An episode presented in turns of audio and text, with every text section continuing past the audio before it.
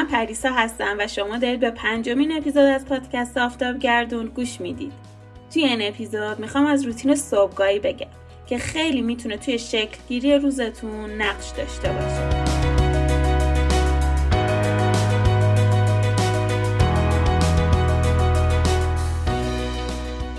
برای داشتن یه روز عالی، شروع روزمون باید خیلی برامون مهم باشه. یعنی صبح‌ها چه کارایی رو باید بکنیم که به همون انگیزه بده تا طول روز پر انرژی باشیم. خب حالا روتین صبحگاهی اصلا یعنی چی؟ یعنی صبح بعد از بیدار شدن از خواب شما چه کارایی رو هر روز میکنید و براتون عادت شده. معمولا اول صبح باید کارایی رو بکنید که ممکنه تو شلوغی روز از یادتون بره یا وقت نکنید. کارایی که مهم هستن ولی حتما ضروری نیستند. حالا این سوال براتون مطرح میشه. اصلا دقیقاً چی روتین صبحگاهیمون رو خوب میکنه؟ و این ذهنیت هم برای هممون پیش میاد. ورزش بکنیم، بدویم، مطالعه بکنیم، مدیتیشن بکنیم، چی کار کنیم؟ بعضی اوقات بر اساس هدفی که تعیین میکنیم یه سری کارها رو انجام میدیم. ولی اساس عصبی بودن به همون دست میده. منم همه این حسا رو تجربه کردم. ولی میدونید هیچ کاری رو نباید با استراب و ناراحتی که بهمون دست میده انجام بدیم.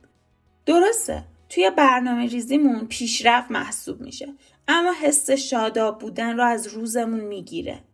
هر کسی روتین صبحگاهی خودشو داره که باید باش خوشحال باشه و احساس لذت بکنه. پس روتین صبحگاهی خودتون رو بسازید. روتین صبحگاهی من یه مدت با درس خوندن شروع میشد. یه مدت تمیز کردن خونه، یه مدت هم پازل درست کردن.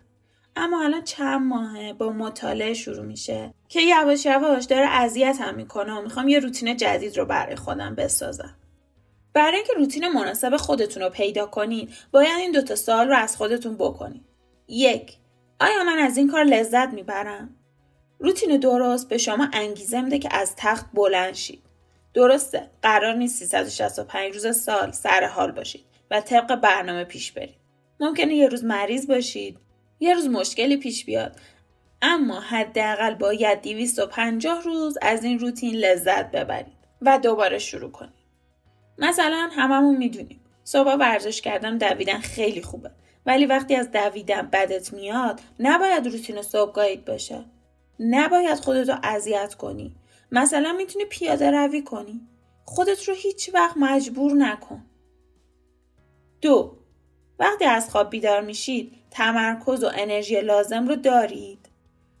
مثالی که زدم، میدونیم ورزش کردن خیلی خوبه. ولی وقتی میتونید بعد از سر کار پیاده روی کنید، یه کلاس آنلاین مدیتیشن دارید، روتین صبحگاهیتون رو یه جور دیگه شروع کنید. الزاما نباید صبح زود ورزش کرد. مثلا میتونید کتاب بنویسید، میتونید کلاس آنلاینتون رو شروع کنید. کارهای فعالی که انجام میدید و بیشترین احساس رضایتی که ازشون براتون به وجود میاد در راستای اهدافی هستن که برای خودتون تعیین کردید. و برای دستیابی به این احساس خودتون رو در شرایط قرار بدید که صبح زودتر از خواب بیدار بشید و به اهداف شخصیتون برسید. باقی روز به وظایف کاری روزانه‌تون. همیشه گفتم، الانم میگم، برای روتین صبحگاهیتون از کارهای کوچیک شروع کنید. مثلا 30 دقیقه پیاده روی، یه کلاس آنلاین یا مطالعه. هر روز یک کدوم رو انتخاب کنید. اونم فقط بر اساس حال روزتون. روتین در حقیقت یعنی یه کاری رو اتوماتیک هر روز انجام بدید. برای خودتون گزینه انتخاب بذارید. بعضی روزا ورزش کنید، بعضی روزا هم مطالعه کنید.